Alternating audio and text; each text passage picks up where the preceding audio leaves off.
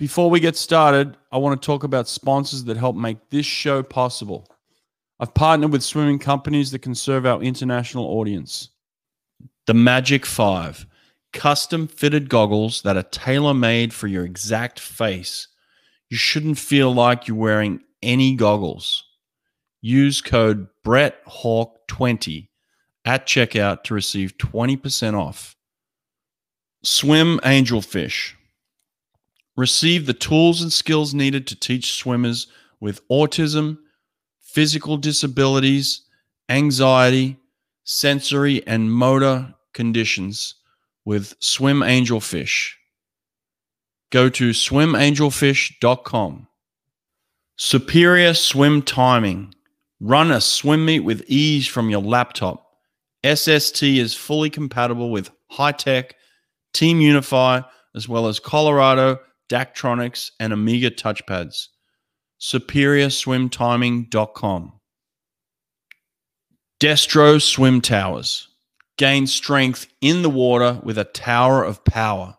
Save $150 per double swim tower by using code BRETT, B R E T T, at checkout. DestroMachines.com. Are you in need of a pace clock? Looking to finally upgrade those ancient analog clocks? The Swim Nerd Pace Clock is the most innovative digital pace clock. Go to swimpractice.com to check it out. Welcome to swimming's best talk show. Gonna learn all the things that Brett Hawk knows as he has a chat with his guests about what it takes to be the best. But the sport's about more than just best times. It's winning the battle against your mind. So listen in and let's take a dive with Brett Hawk as we go inside. All right, man. We're on. David Popovici, welcome back to the podcast, man. How are you? Good. I'm good. I'm relaxed and I'm uh, I'm feeling good. I had only one training today in the water. I've been back from Monday and uh, I'm getting into the rhythm, you know, because uh, yeah, I have to start back over now. Well, so how long did you have off after Tokyo? I had a total of three weeks, and mm-hmm. so in the first week I came home. Then I went uh, in holiday for about ten days, and then I spent the rest of it uh, here with my friends in Bucharest. Okay. Hey, do me a favor. Just come a little bit closer so uh, yeah. I can hear you hear you just a little bit better. There we go. Perfect. Yeah. So the holiday itself, you had this thing planned. You went away with your friends. It looked like you're at the beach, just enjoying life, right? Yeah, I had to disconnect a little because uh, yeah, it was a lot, but it was fun. But I had to disconnect. I mean, just to keep, I don't know, just to stay sane, you know. Mm. Yeah. Is this the first big kind of extended break you've had in a few years? Yeah, I never stayed without swimming for this period of time, like three weeks. I've had vacations of a maximum of two weeks, 10, 14 days, three weeks. But again, it was different. I never had the Olympics. I never had back to back competitions like that, especially um, junior Europeans and then the Olympics. Like it was different and the break yeah. had to be different as well. Was that difficult for you to kind of just turn off, or was it overdue for you? You felt like you really needed this. I felt like I really needed it. I mean, I've been feeling it since I was in Tokyo, but I couldn't really think about it because uh, I had to I had to concentrate there, you know. Yeah, yeah. But I definitely felt it. I mean, I had to drag my uh, peak form from Rome on to Tokyo, and I managed to do that. Sort of. That was the plan. Yeah, that's something I wanted to talk to you about as well. Before we get into Tokyo, is certainly kind of the lead up to it and how you felt like it went. What what was the planning for that, and all sorts of things. But um, just straight off the bat, there's been some talk about you competing in the ISL, swimming for the New York Breakers. Mm-hmm. Did you mm-hmm. sign with them? Are you doing this? I will be doing it. Yeah, I'm now leaving in a few days like for the first stage, but I will be leaving for um, the second and the third stage. That if you will, if we will qualify, you know, because it's not totally up to me. And so if we will qualify, I will uh, compete in the second and third stage. Okay, I'm not I'm not familiar with the stages. So when when exactly would you be leaving? So, and I hope I'm not wrong because um, I'm not really up to date with this, but I think I would be leaving on um, somewhere around 12, 12th of November, and then I think I'll be staying for about two, three weeks in Okay. Eindhoven for the semifinals. That means the second stage. Right. And I think the finals are at the start of 2022, or I, I'm, I don't even, I'm not really sure. Right. Yeah, sure. Why did you decide to bypass stage one? Because uh, stage one would begin um, in very few time, and so I still needed to get back on track, like from the holiday and everything, because uh, I started training only two days ago. Right, sure. Yeah, I, I think there's actually a few people like that right now, but uh, a lot Yeah, of I them heard are about- in the race. Yeah, I heard about Caleb as well, that he Yeah. would do that too. Yeah, yeah. yeah. I- Is I, I don't know much about your short course. Are you any good short course? It seems like the, the the length of your stroke and the way you swim is not really suited for short course. That's a question I have as well, but I guess we'll live and we'll see. Because I don't know. It'll be a new experience. I swam short course before, of course, but only in domestic competitions, like only at Romanian National Short Course Championships, you know? So I don't really know. But Were you drafted into New York Breakers, or was it something you chose? no, I was drafted. I was chosen from the pool of applicants, or however it worked. Are you happy with the the draft? Are you happy to be swimming for them? Yeah, sure. I would have been happy with literally any any team that would have picked me, and uh, because I wanted to participate, I heard a lot from Robert, Robert Glinta, Glintzer, uh, we call him.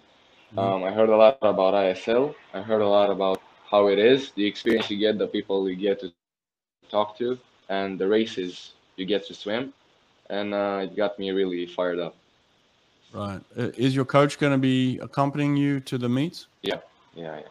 He will. Right. Uh, I don't think I would have really accepted it if he wouldn't have been. Right. Um, my next question then is I don't know how much thought or contact you've had with possibly swimming in America. Does this forfeit your chances to compete and swim in the NCAA? I had a lot of contact. Um, a lot of universities contacted me um, even before this whole ISL thing, and uh, I only found out that I probably probably couldn't do both. Like I don't know, um, a month ago or a couple months ago before Rome, you know. So I was really stressed. I just found out, whoa, maybe I couldn't do NCAA and also ISL. Because still to that moment, I mean, up to that moment, uh, NCAA was my main my main thing. And so um, I had to really think about it, talk to lawyers, talk to people who actually know the system, and it still isn't really, really clear because of all the new rules. But it is entirely possible that I may never be able to compete in the NCAA. But uh, we'll talk about that later, that's a whole conversation as well. Yeah, sure. Uh, can you give us a, a clue of some of the schools that you're talking to right now that you're interested in? Oh, a lot of them. Um, I talked to NC, Stanford, Cal, Texas, you name them. But uh, they're all very quality people, and um, yeah, they have the results. I mean, you, you can't argue with that. And so that just proves they're good coaches, good people, and it's a good environment. So in in this instance, then it's definitely still a dream, maybe to compete in the NCAA. So and so, and I'm inclined more to a no, to be honest. Right. because since I found out that uh, I probably couldn't do both, I just really thought to myself, David, what's up with all this NCAA stuff? Like, is it really worth it for you? And I had to really reconsider my options because I was facing the decision to either do that or that, um, which I still don't know for sure. But anyways, Yeah. um, I had to think of that, and I came to the almost conclusion that it's working. Whatever I'm doing now, so my battery, whatever I'm doing now, it's working. So how I'm working with my coach, how I'm working with all my team, how I get along with my family, my friends, the environment. What I see next to me, uh, what I have here is good for me. And so um, I think um, a coach from uh, the States, I don't remember what university he was from, he emailed uh, regarding this, he emailed me something, yeah, we get that. If it isn't, if it ain't broken, don't fix it. Mm. And I think that really applies to the situation I find myself in. Right. Yeah. I mean, especially three years to Paris now. It's not like it's uh, you know, four years. Yeah. It's a three-year cycle. I mean, you're on the up and up. Um, you're really, honestly, a, a global superstar in, in, swimming terms right now. I mean, for me personally, no one has ever come on my podcast and just exploded. I, I was with you for nine minutes, and that thing just went berserk. So, I mean, everybody. Thank you for that. I appreciate it. But uh, now, listen, I got some questions here from from people I've kind of some friends of mine that uh, want want some answers here. Are you strictly freestyle? Do you swim other strokes? Are you looking to branch out in any other strokes, any events, or is it just freestyle? Fun, uh, funny thing. When I was in Tokyo, I saw Caleb. I saw how he swam the hundred fly. I was impressed, of course, like any other swimmer. I saw Kristóf, Kristóf Milák as well and I, uh, more jokingly or not, I went to him and I was, uh, you think we could sometimes do, I mean, manage to get to 49 in 100 fly? Like, I'm just curious because you're the coach, you know, plan. And he was like, he sighed and you're going to give me a lot of work. And that was just it. So it's still a question mark. But so fly is definitely a possibility. Yeah, I mean, I I hate training fly. it's hard, of course like any other swimmer would say, but uh, I like swimming it in competition because I'm kind of fast at it. Uh, the freestyle work definitely helps because, like I said, I don't work a lot of uh, butterfly, at least not endurance. I work technique. Uh, we right. we actually work out all the strokes and we work out almost all the distances, um, up to the mile, let's say the 15 meter, 1500 meters. Yeah. It's an actually it's an interesting point you brought up. Um, you know, you you got to watch a lot of different swimming in um, Tokyo as well. Who was a couple of people that you were impressed with in the way that they competed? Um, not necessarily. I mean, not only in the way that they competed, but uh, Brent Hayden. I met with him uh, at the cafeteria, and I went to him. He commented before on one of my, uh, I mean, some things posts related to me, so I knew he knew me. So I went to him like, "What's up, man? You're a great inspiration. You're huge." And he was like, "Yeah, thank you." And then went on his, with his way. And five seconds later, he came back. Wait, you're that Romanian guy, right? The fast kid. Yeah, I'm the guy. Well, let's take a picture. And I was like, "You want to take a picture? No, I want to take a picture." and uh, we battled in compliments, you know. And he was a really, really nice guy and plus a legend. I mean, he was before, and now he only grew that status in my eyes. Um, some other swimmers, Caleb. Caleb was extremely down to earth. I mean, at the hundred free, before uh, I mean at the um, preliminaries, yeah, I forgot the word. Uh, we were in the same heat, the last heat. I was on four. No, he was on four. I was on six. And he came to me and was like, "Yo, congrats! I saw you." Something like that. You have a bright future. I was impressed because he couldn't. I mean, if he wanted to, he couldn't have said. He couldn't. Mm. Forgive my English. Um, if he wanted to, he could have said nothing, you know, and just concentrate on his race. But he was just like a small gesture. But for someone um, who grew up looking up to these people, it's an it's an impulse, you know. Yeah, yeah two very good people. Brent Hayden, first class man. I, I competed against him myself, and uh, I, I, love the guy. Um, you're right with him.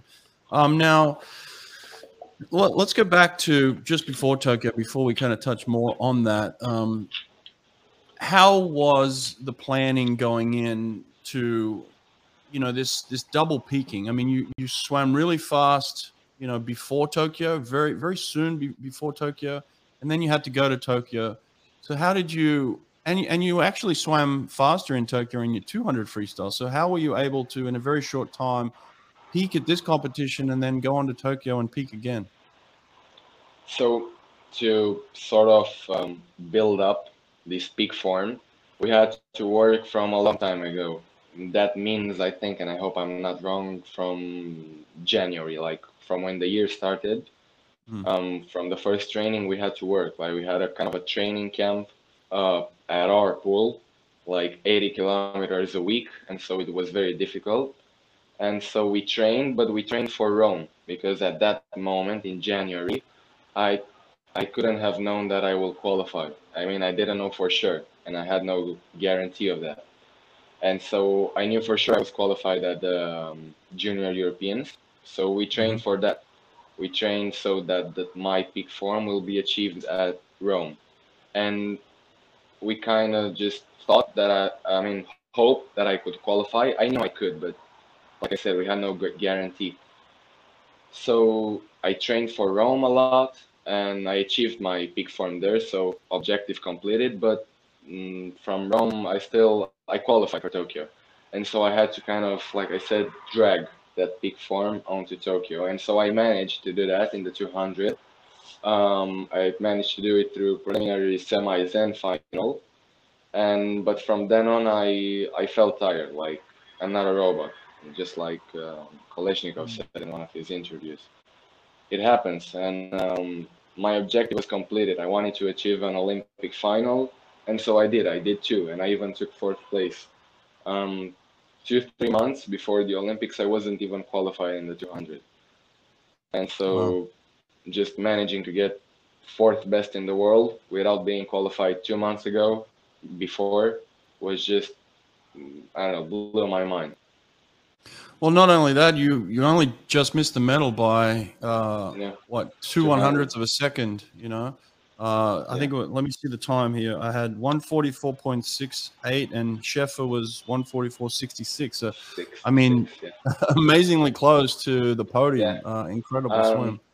Yeah, that's the thing I say to myself. If um, let me just um, turn the lights on Sure, on here, go for it. all right? Because it's getting No kind of problem. dark outside. Yeah, Hope it works. Yeah, perfect. perfect. Right. There we go. Do you see me good? Yeah, much better. All right, perfect. And so, uh, what, what did I want to say? Ah, yeah. I I said that to myself, and I'm still saying this to myself now. Uh, maybe if I saw him, I I like to think I could have probably beat him because I was on one and he was on eight, so there was no way for me to see him. I barely saw Dean and Scott, who were um, four and five, I think. Yeah, And so, uh, yeah, I mean, he was better than me. I had a very, very good race, but still, he was faster than me. So, I guess I just have to learn, you know, not be upset about it because, yeah, I mean, it was a huge, huge objective goal for me. Like, we passed the object objective by a lot. sure. I mean, you swam a best time in Olympic final. Not many people can say that, and uh, especially at, at, at your age. So incredible. But so, talk to me about this race specifically. What was going through your head in the ready room? What was going through your head behind the blocks?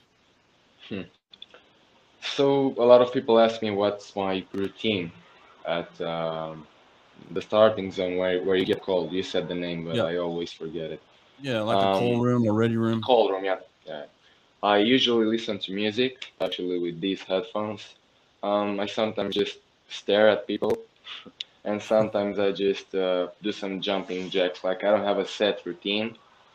Um, and, but now at Tokyo, I listened to some music. I stayed concentrated. I hyped myself up, and there was really just nothing going through my mind. I like to think that whenever I'm in a very important moment in swimming, like a final or a very important race, um, I don't think about stuff anymore. The stuff is done. I just focus. Like the training is done. There's nothing you can do to it anymore. The preparation is done. And at the blocks, um, I have my lane. Like I'm not looking at other people, and even if I'm looking, I'm not actually. Even if I'm seeing, I'm not actually looking. I'm not processing that information. It's just me, a blank noise in my ears, and uh, and focus and the visualizing I've done before the race. What about in a 200? it's very important to get that first 50 right where you don't overswim it you don't you don't underswim it where you, you know, give too far, too much away so in that first 50 or maybe even in right before you start what are you thinking there that helps you get on the correct pace that you want? I think I wanted with my coach to go uh 24 5 I think. And I don't know just that just comes naturally like the first 50 was never a struggle for me at least not in the 200 at the 100 I still have to get it better. But in the 200 at least for now I did it just as planned. Like I went out fast. I came back fast and then went all out that was the little strategy for it but we had the times written down um, I did a personal best by a lot and we just stick to the plan and it worked just um, it's just a way to show how well our chemistry works, mine and my coaches. I mean, our chemistry. Yeah. Did you feel that lane one was an advantage or disadvantage for you in that Olympic final? I guess it kind of was an advantage because um, in the 200 you don't feel any waves. So the the lane, um, like with the waves, it doesn't really matter. But because I was on one, when I was breathing on my right side, which I breathe on always on the 200 and the 100, I was on the last uh, last 50, and so I was breathing on my right, and I could see almost the whole pool. Like I was seeing uh, Martin Malyutin, the Russian guy next to me. I was seeing Edin, I was seeing Scott, I was seeing the Korean guy, um, but I wasn't seeing the Brazilian guy because he was just a little bit too far away.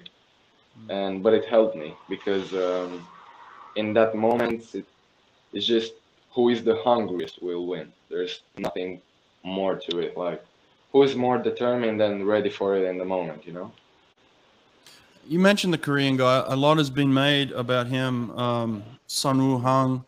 In, comparison to you, a lot of people are comparing the two of you. You think it's a fair comparison because of maybe your, your age and the events you swim? Do you know much Yeah. about him? Um, not much apart from what we talked to and we didn't talk about a lot. But yeah, we swim the same events, we have almost the same times, and he's almost as young as me. He's um, He's getting 18. out of, yeah, he's 18. He's getting out of his juniors now. I mean, next year. Um, so I think it's a fair comparison, and I'm sure he'll be a great adversary in the future. Yeah, I it seems like you guys have got a lot of races. Yeah, a lot of races ahead Yeah. of you together. Uh, he's a little bit yeah. shorter than you. I think six one. So. Yeah, I think so. Yeah, but he was cool. He Yeah. was. We were at the, um, we were in the call room, and you know, like I said, I was just staring at people. I just wanted to see how they. I, I don't know. I was just looking around. I wasn't quite thinking, so I was Yeah. staring around, and I saw him, and he was like, "I was hey, like yeah, let's swim fast." And Well, you're only point four off the gold medal. Uh, were you surprised that Tom Dean won the gold medal, or that wasn't a surprise for you? Um, not quite a surprise. I mean, I knew he was determined, and um, yeah, I thought there was a flight. Um, yeah, I'm not really surprised that he won it. He deserved it. He's young as well. What is he, 19, 20? Or am I wrong? Yeah. I think he's. I think he's about twenty. Yeah. Yeah, so he's young as well. I think he deserved it, but uh, I have a picture with him. I mean, one of our photographers took it, I think. And there's me and Tom after we got out of the pull out of the final, and I was congratulating him. All the cameras were on him, and so I was next to him. There's it's a really nice shot. I think I'll post it one day. And I just like to think of it as uh, Olympic champion and future Olympic champion. there we go. I like that, man. Yeah. What about your warm up for the 200? Can you talk me through specifically what you do for warming up for your 200? Um, you mean the warm up in the pool, like Yeah. what I do before? Yeah. Um, I don't know. It was quite simple. I did a, um, say a hundred meter freestyle, a hundred meters medley, two hundred uh, sculling, um, just some underwaters, a little bit, then some progressive fifties, and then some um, worm down. I mean, it's quite easy, but those progressive fifties alongside with the sculling are really what get me going because um, it's kind of a progression and you have to get activated. I mean, that's the science my coach has to think about. You know, I don't really stress about it because I just have to swim. So for your 200, what is it about a, a 1200, 1500, something like this? Warm up? Um, no, I, I, think even shorter. No. Oh, really? It's maximum 600 meters, I think. That's it. 700. Yeah. Like like I told you, like 200 warm up, 200 sculling, some underwaters, and four progressive 50s, and then some 200 one man. We oh, keep so it yeah, simple yeah. because we believe in this principle that uh, that I'm already loaded. Like I have it in me, and uh, the training is done. The visualization is done um, because we work on that as well. And I've gone through all the the nerves. I just have to get my muscles going, get activated, and then put it all into perspective. Swimming. What do you mean by visualization? What do you what do you do for visualization? Literally sit in a bed, um, lights off, eyes closed, door locked. Um, I just like to know that no one can come like right when I'm in the, that moment, and uh, I just think about the race. Like this is something Phelps has talked a lot of, has talked a lot of. Um, something that my coach taught me from when I was little, like taught us, all of his kids. It's just if you can manage to imagine the moment properly with all the details, um, there's no way you can fail. Um, Can you still hear me? Ah, you can. Yeah, for sure. Yeah. From the, yeah, sorry. And so I just think of how the how the blocks will feel, how will they sound, how will the floor be, um, just how my name will be heard in the arena, how the crowd will cheer. Even though it was a very small crowd composed of only swimmers and coaches, um, I still imagine the roaring crowd that the Olympics would give me in a normal way. But the pandemic kind of blew that. But from every little detail, because if you can manage to do that, you can swim your own race. Like no need to look at anyone else. Wow, that's that's great detail, and it's usually a much more experienced athlete who has a grasp of that. So to to have that at a young age is um, a huge advantage for you. Obviously, it's working. Were there any surprises at all uh, for at least the 200 freestyle? I mean, you've you've visualized this, you've heard it, you felt it, you smelt it. Then you go out and execute. Were, were there any surprises? I just knew I was going really fast. Like on the first 50, and on the third one when I had um, the people right next to me, because uh, when I was swimming on the I was swimming on my right side, and so I was very close to the edge of the pool, and so I was seeing all the photographers, I was seeing the crowd, the Americans, they were a lot, and I just thought of myself when I saw the photographers, oh, uh, I know I'm going fast. They're probably taking some pictures of me as well, and I just remembered of the people at home watching me who, who woke up, a lot of people who woke up at 4 a.m. to watch me. And so that really pushed me and made me even hungrier. Like I was going fast, but that gave me a boost, you know? So right. that was the that was what I was thinking. There were no surprises. I went in, I did my race. I felt very good. And when I saw that I took fourth place, I was like, okay, fourth place, that's very good. And then I looked at uh, I saw the difference between me and the third one. I saw okay, two 100s, and I said to myself, uh, okay, maybe maybe an Olympic medal was was maybe just too much. And uh, yeah, I just thought of myself that next time will be gold at the Olympics. There's no there's no doubt about that. So maybe a fourth place for now is just exactly what I needed. Well, I think I, I think I sent you a message that uh, Peter Van Hoogenband in his first uh, Olympics in '96 finished fourth in the 200, and then uh, went on to to get victory at his next Olympics in the 200. So I I, I don't doubt that uh, that the future looks very good for you too. Maybe history will be made again, or at least repeated.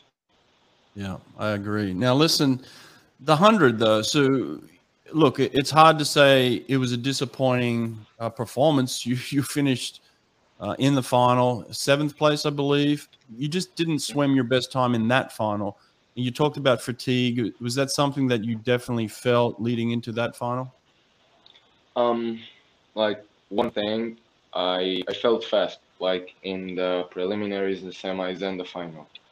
Um, the times said otherwise, like compared to what I knew I could do, but I just had to attribute something. I mean, because I felt fast, I was kind of confused at first. I asked my coach, "But what's happening? I'm feeling really good, and I only did a 48 8 or whatever I did in the preliminaries, 47 8, sorry." And he was like, "It's normal.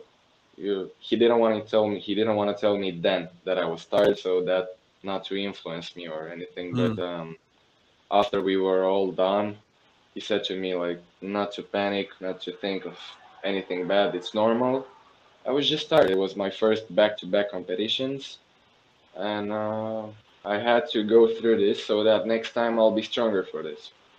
Right. But yeah, there's just uh, there's a lot of mosquitoes here. Sorry, that's why I'm turning my head around. That's all right. Not going crazy. I wanted to be on the balcony. I feel better here. Okay. Was there a difference in the feeling before the race between the 200 and the 100 in, in terms of the tension, anxiety in the call room or anything like that? No, I actually felt more prepared in the 100 as well because I was kind of more confident in it, knowing it was uh, theoretically my best event, or at least until then. So I felt really good again.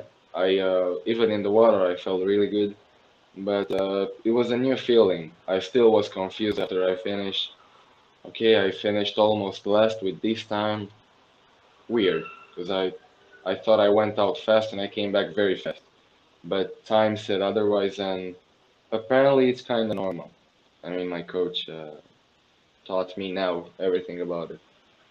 Did you feel the waves in the in this race in the final in Olympic 100 meter final? There's big, big waves. Hell yeah! um, in the in the preliminaries, I totally forgot about it. Like, um, we thought about it. We said there will be waves for sure. There will be waves. Like, those are huge people. Um, Caleb, Miressi, and everyone that was near me, Maxime Grousset. And um, at the preliminaries, I just forgot about them and they shocked me. Um, when I first came out for the second 50, I was like, shit, these are waves. Um, I wasn't really prepared for them because I forgot. In the semis, we went, okay, let's do a strategy, try and stick to the the lane from where the waves are coming from. Like, you know, just like Jason Lezak did um, Yeah. when he won that uh, legendary relay. Um, and so I tried doing that, and it was again a complete failure. Like I was hitting Miressi, he didn't even feel it. Like I was, hey, did you feel me hit you? I hit you and the lane and everything. He was like, nah, I didn't feel it. Of course you didn't. You're huge. Um, and so I hit that. It was a fail. And then in the final, we went, okay. He told me that my coach, Adrian, you're doing your race, swim in the middle, swim how you know it. Don't try and do any fancy strategies because we really haven't worked them out perfectly yet. So, because I wasn't very prepared for it. So I swam my race. I tried and um, avoided the waves as much as I could. Um, and it was better than the semis for sure. But I still have to learn how to get past them, or who knows, learn how to make them and make everyone's lives harder. yeah, definitely. Uh, you you want to do that. Make make the waves. Don't uh, try and deal with them. So, um, is it still a struggle for you to get out at the at the at the top end speed? You know, like Caleb. Caleb gets out real fast and and puts puts a body length on people, and and you're you're feeling that wave if you're anywhere near him. Is Mhm. it still difficult for you to hit that first fifty speed? Um, on the first 50, you don't feel the wave. You feel the wave only, I mean, based off on off of of my speed and his speed. Like, I would feel the wave only at um, before the turn and when I get out. Like, those are the most important moments. And um, yeah, he's a VO2 machine, Caleb. Like, he can get, he can go very fast. But unfortunately, I mean, fortunately for me, he comes back slower. Like he manages to go out very fast because that's what he's best at. Um, and I mean, it's a very good recipe. The times are amazing, 47.0.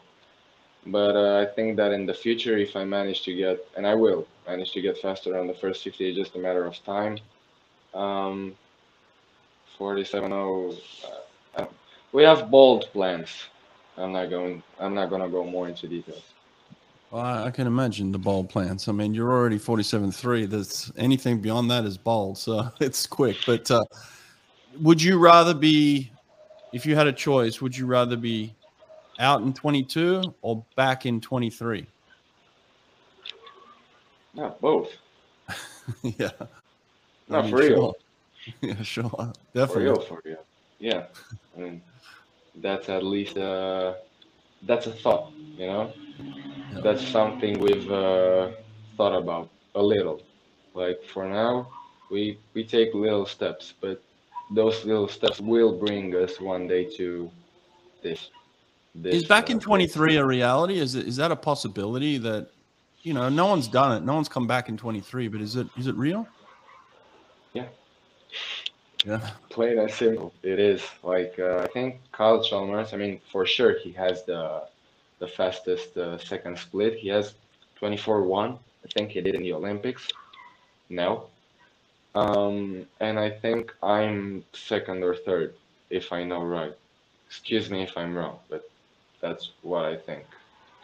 Um, so yeah, when I heard that I was uh, amongst the top three best, uh, like all time second split, I was like, okay, but that wasn't.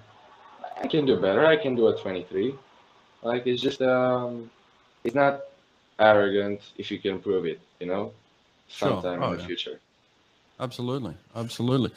Were you surprised that the world record wasn't broken in this event, particularly? In in the hundred, you mean? Yeah. Mm-hmm. Um, there was a lot of speculation, like in the world of swimming, that okay, Dressel will beat it, Chalmers will beat it. Some lunatics were saying Popovici will beat it. Um, and I was like, yeah, okay, thank you, but let's just let's just focus on what's real, at least for now. Let's dream bigger when I'm ready again, like, you know? Yeah. Um, but it was just a gut feeling. I didn't think it will be broken. Like, there's no one um, that's gotten, I mean, except Caleb and uh, Kyle, there was no one who's gotten close to it. Like, it's a very hard time. Cesar Cielo, yeah, it was very fast. That's it's just it. Yeah, it'll I, go. I just didn't it'll think go. it will be broken. Not now. Soon. Well, is this? I mean, you've just started back training for the new season. Have you talked about future plans yet, or is this something as the season goes you start to talk about? Um, we're just starting to talk about plans like what competitions are next, um, how we're gonna treat uh, gym sessions, cryotherapy sessions, when we're gonna talk, talk to our nutritionist, and we're just putting it on paper for now. We, we're not rushing. Um, there's ISL, there's um, World Short Course, there's European Short Course.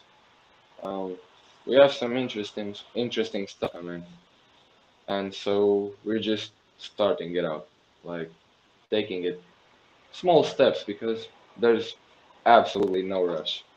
Yeah.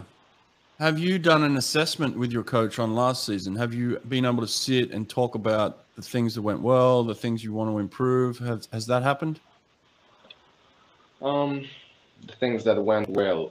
Well, um, I think we kind of talked that and went through that like on the way. After Rome, um, he already told me what I've done good, what I've done bad, what I can improve, what was perfect. Yeah. Um, and in Tokyo as well, we had plenty of time when the competition ended to talk about things. Um, and yeah, then after we just enjoyed our um, our holidays because we both needed them. Yeah. Yeah, and now you're back back into it. Uh, let me ask you a couple of other questions. What's your favorite freestyle drill? Favorite freestyle drill. Okay. So I think the most um, important one, or at least for me, and I, I know a lot of swimmers will relate to that.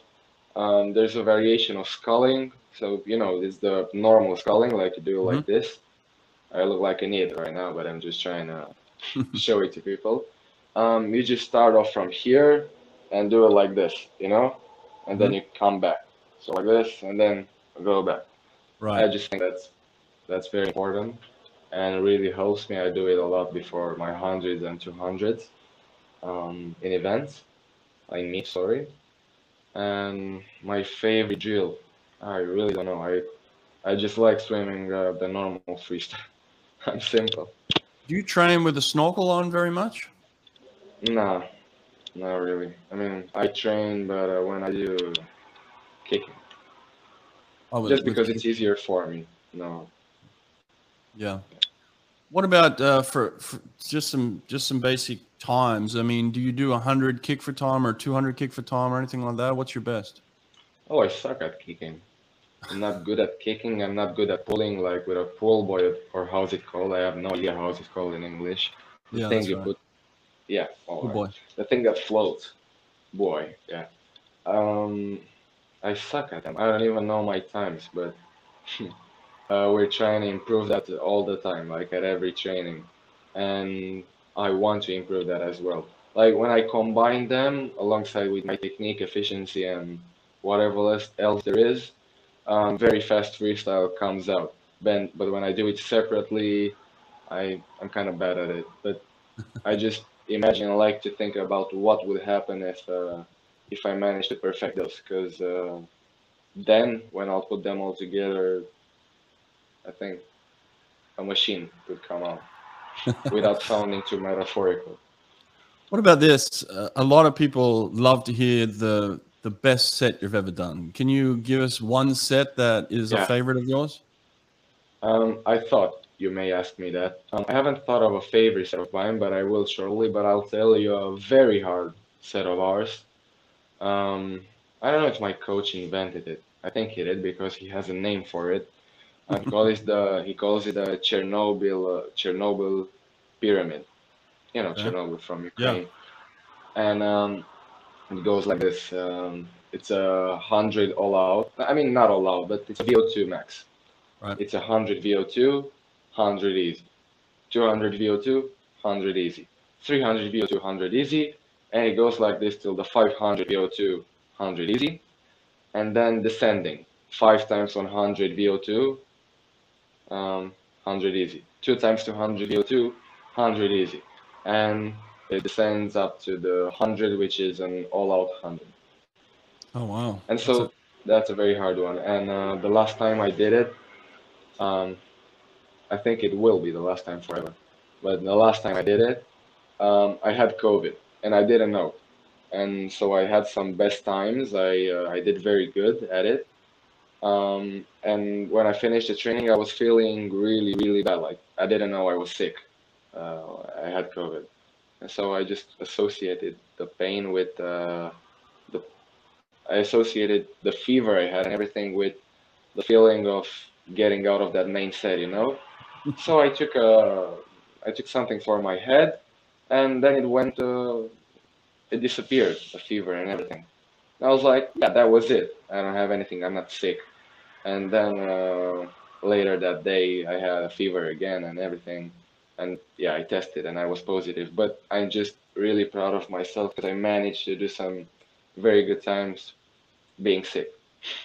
Wow, he gave you the Chernobyl set while you had COVID. That's uh, that's pretty incredible, man. And yeah, I mean, he didn't know that. I didn't know that. Yeah. But uh, it was a very tough period. Uh, a few days back from that, or a few days after that, I had a 10 times 400 medley. And oh, not some days after that because I had COVID. Some days before that, yeah. Ten times But- four hundred IM. Yeah, it happens. Oh wow! It's bad. It's bad. It hurts. Uh, I'm sure. Yeah, I mean, I know Phelps did a lot of these, or at least I've read. Uh, but it hurts. But Yeah, but I Phelps to do all was of it. 400 IM uh, and world record holder in the 400 IM. This that's not you. Yeah, exactly. I I don't like the 400 400 IM. For the record, I don't like it. It's hard, but uh, I think I'll try and do it sometimes for fun. And if I manage to do an okay time, um, it's just kind of letting all gates open with Oh, wow. uh, with my um, how's it called strokes, strokes and distances, because there's a lot of coaches and people in general in the world of swimming who says, oh, so, oh, so you specialize now. You're a 200 freestyler and a 100 freestyler. That's what you want to do. Yeah, but I mean, don't limit yourself to that.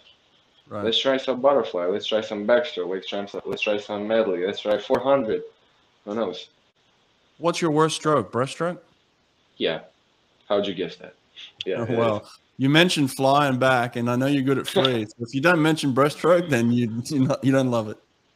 I managed to do it in the 200 IM. I had a I have a 201 I think in the 200 IM. So it's a decent time, which would have gotten probably fourth at the junior Europeans. I mean, in the 200 and in the 400 medley, I managed to do it, but by itself, mm, Yeah. What about this? What about your favorite sprint set for the hundred? Um, for the hundred. So we have a um, we have a fifty from the blocks, and we have to mimic the the first fifty of the 100 Mhm. And then I think I have uh, some rest, like a length rest, and then 150 all out, and I have to mimic the second 50 of the 100 Mm-hmm. and then again one length one length rest and then one more second 50 like the second back half Mhm. of it and i think we did this four times and it's really hard but if i manage to go under i don't know under my best time on that i know i'm prepared for any meet that's coming because we usually do this set before um, like in an important training period Right. In practice, maybe that- what could what could you what are you holding off the blocks and what are you holding from push? i have no idea what that means you have to I- simplify in this in this set. So you said you do a 50 from the blocks fir- first 50 of the 100. What times are you going in that in the in the workout? Wait, wait a second. My uh, Your my headphones died. uh, this disconnected, but I'll hear you from this. Yeah, that's okay. Yeah, if you can hear me, that's okay with me. No problem. So first 50, what are you going in that? Um, I don't even know. I haven't done it. I think I go. I think like in uh, add it up. I think I could go now if I'm training like a 46. Oh wow. Yeah, like overall, like if I had a yeah, if I had to calculate. Yeah. But we we also do 200s, like 200s decomposed. Right. Um, like a 50 from the blocks, and then 350s uh, from the water. And there I even managed to go a 141.0 at one point. Like 200 at the interval is uh, one minute. And so add it up, 141. So you go four fifties on a minute and add it up. Wow. Yeah. You do that with a suit on? No, Oh wow. no, I, I usually never train with my suit.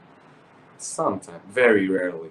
But no, Mm. this set I I done it when I went this time. I done it two times. First was uh, 141.7, and the second one I really pushed myself like nearly vomiting. But some sets are like this, um, and I went off 141.0. But yeah, I mean, there's some things you have to be willing to do. Just It doesn't seem like there's a, many people in the world that think the the 200 freestyle world record can be broken. Apart from you, you I feel like you feel like this thing can be broken, right? Yeah, it is very hard. I'm not saying that. I personally think it, it's the most, uh, it's the hardest world record, like out of all the events. Um, maybe Phelps's uh, 400 IM maybe comes near Biedermann's, uh, Biedermann's 200. Um, I think it's doable. Yeah. I just think it's doable. But again, we need some time. And we need, and I said that before, and I really like the expression. Um, we need time, uh, patience, and passion, and we have we have them all. Me and my team. You know? Do you have any training partners? Is there anyone in your squad that can hang with you in practice? Um, I train with some people. I don't train alone. Um, when I had to train for the Olympics, I trained alone because um, there was no one swimming my events from my country. So there are periods where, where I have to swim alone. Um, and even when I have some training partners, if we have some freestyle sets, uh, I have to go in the front. Like if I want to go fast, there's um, not anyone who can hang onto me. I don't I'm hesitant because I don't want to sound arrogant. I don't like saying that I'm fast, but it's just the truth. There's not really anyone that hangs with me. But um, there are some sets, some longer sets, like 400s, 800s, where um, some colleagues like really push me, Mm. and so I admire them for that. Who's your favorite training partner? Give them a little shout out. Okay, I'll give him a shout out. I didn't want to say his name earlier, but I will. Um, so Vlad, there's this guy Vlad. He's 2005. Very Slavic name, I know. He's 2005, and I don't know. At Rome, he qualified in the final for the 800. I think. I mean, yeah, I know that. And in training, when we have some longer sets, like I really he he's just near me. He's at my shoulder, and I just think that I have that capacity that uh, Robert Finke or how's his name pronounced has. Fink, Yeah, Fink. Fink, sorry. Um, Robert Fink, like if I wouldn't know how to sprint on the last hundred or the last fifty, maybe he'd beat me. So he's a fast guy, and whenever I train with him, uh, yeah, Oh, that's good. All right, Vlad, go to my feet. keep it up, Vlad. Come on, man. Push him, push him. Yeah. Is this something you feel like you may want more of in the future? More training partners? It necessary for you, or are you okay not having that? So I kind of found a lot of advantages um, with usually training all by myself because I don't usually train with him, and when I train with him, um, there's it's it's the long sets that we really push ourselves with, um, and when I don't train with him or someone like him, um, I usually swim alone, which is most of the time. I hope I didn't repeat myself, and I found some advantages like in Rome. In Rome, I didn't really have any competition in the 100 or 200 and so i managed to go very fast um, alone like i had no one to look in the front and to motivate me it's different swimming alone i'm sure you know that than Mm. from swimming with uh, partners like in a meet in a race you're more motivated when there's more people and so being able to train alone and managing to do that well really helped me in uh, the situation that Rome was, and will help me in the future if uh, if it happens again. Like if I participate somewhere and I don't really have any competition. Yeah. What about this? Uh, I, I had a lot of compliments from your first, you know, nine minutes that we spoke of how composed you were, how intelligent thinking you are, and, and how mature you are for your age, how um, you know, how respectful you are of of you know Thank you. your compo- your, your opponents, all that sort of stuff. So, but is it frustrating for you at times to to know where you're you're going? I mean, are you in a rush, or are you okay being where you are, but knowing where you're headed?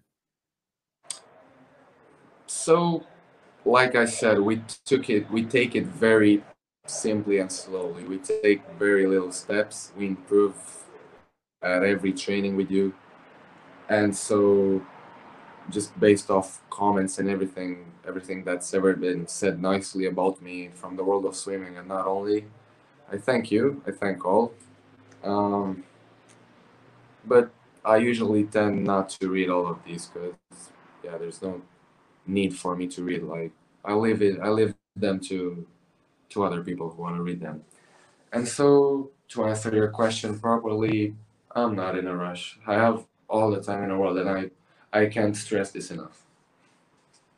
Excellent. Good good answer, man. What about um are you finished with high school or are you still going with that? And if you do end up staying at home, uh, do you intend to study in university or anything? Um, I have two more years of high school. Okay. I have the 11th and 12th grade left. I'll start in September. That's how it is around here. Um, so I'll have those, and then uh, I'll have to think. Well, I have to think for I mean from before when I finish high school, but I'll have to think if I want to stay in Romania, I want to stay in Europe, or I want to go wherever. But for now, and what I think, I mean, what I incline most to, I think I'll stay here because, um, like I said, I have it, I have it all for me. Yeah. Like Yeah. I'm sure some people, some colleagues of mine and athletes in general would probably do better in the US or Australia or England or wherever. Um, but for me, and from my own personal experience and uh, movement throughout my little career that has started so far and that, that will go on, I'm good so far, and I think I'll stick with it. Right. Yeah. Well, two two years is still a fair amount of time for to finish high school Sure. as well. Yeah. So that's good. Um. All right. Well, I think that's about it. Do, do you have a favorite podcast that you listen to that's not swimming? Do you do you listen to anything like that? No, I, I mean I, I do, but um, I just turn them on. 10, 15 minutes go out. I mean, if they're not related to swimming, which I know a lot of and like to hear about, but um, I usually just turn them on and I get very bored. Like even if it's a very interesting subject which I'm passionate about, if it's not really swimming, I can't really um, relate to it, and I just get kind of bored. I like podcasts. I like the idea, uh, the idea in general, and uh, I'm sure some people would get bored of me talking as well, whether be it swimming or whatever else. But I want to go on podcasts; they're interesting, and it's not just an interview with basic questions and curiosities. It's it's a discussion, you know. Yeah. Yeah. Well, I've I've enjoyed this. In in terms of your stature back home, has it changed for you? Are you are you a superstar back home now? Do you do people recognize you walking down the street or anything like that? I took two Ubers today, um, one to the gym and one from uh, to, to come back from the gym, and they both recognized me. um, it's it's fun. I mean, I enjoy it. Um, some people just stare on the street like some are. I know this guy. Where do I know him from? Some are. I know this guy, but I don't want to get talking to him with him. And some are just like straight up applauding in the middle of the street and I appreciate all of them. And if you ever see me on the street or wherever, just say hi. Just Ah. you know, wave. there we go.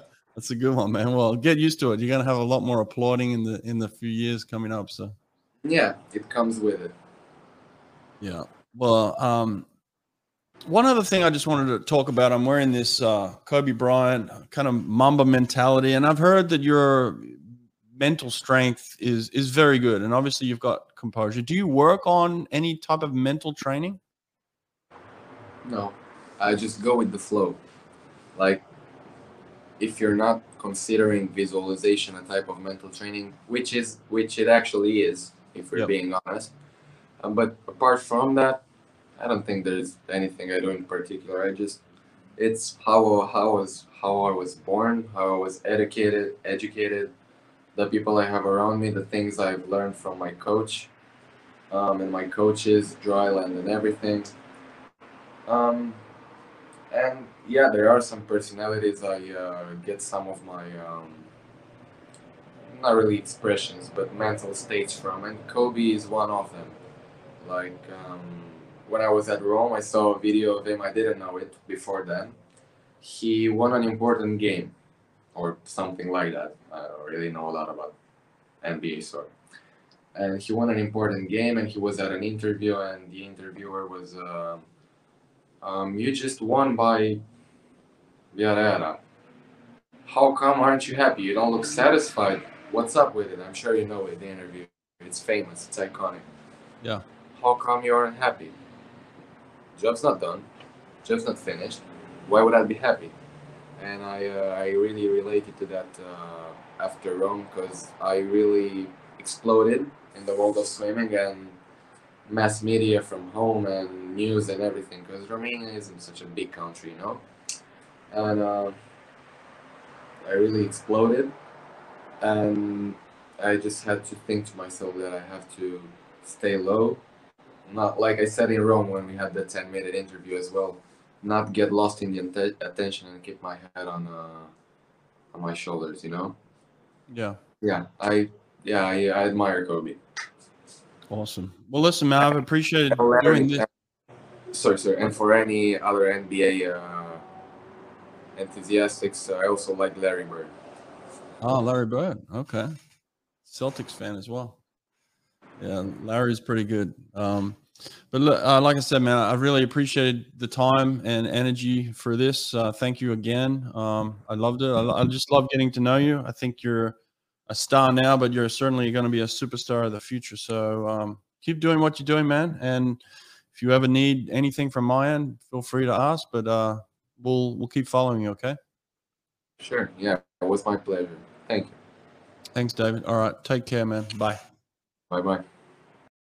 So the Magic 5 custom swim goggles. Now I got to tell you, I really love these things. I did the scan. I got the Magic 5 app and I held up my phone to my face. It took a scan of my face within 10 seconds. It shoots it off, gets processed, and within a couple of weeks, I get these brand new goggles that are custom fit to my face. No leaks. The gasket fits perfectly around my eyes. I got to tell you, these things look beautiful. They're they're good looking goggles. They're super clear. I can see out of the peripheral. Everything is as I would want it. Custom fit. Use code BrettHawke20 to get 20% off your own pair of custom fit Magic 5 goggles. These things are incredible. I highly recommend them. All strokes, breaststroke, backstroke, butterfly, freestyle. Perfect fit to your face. Get yourself a pair today.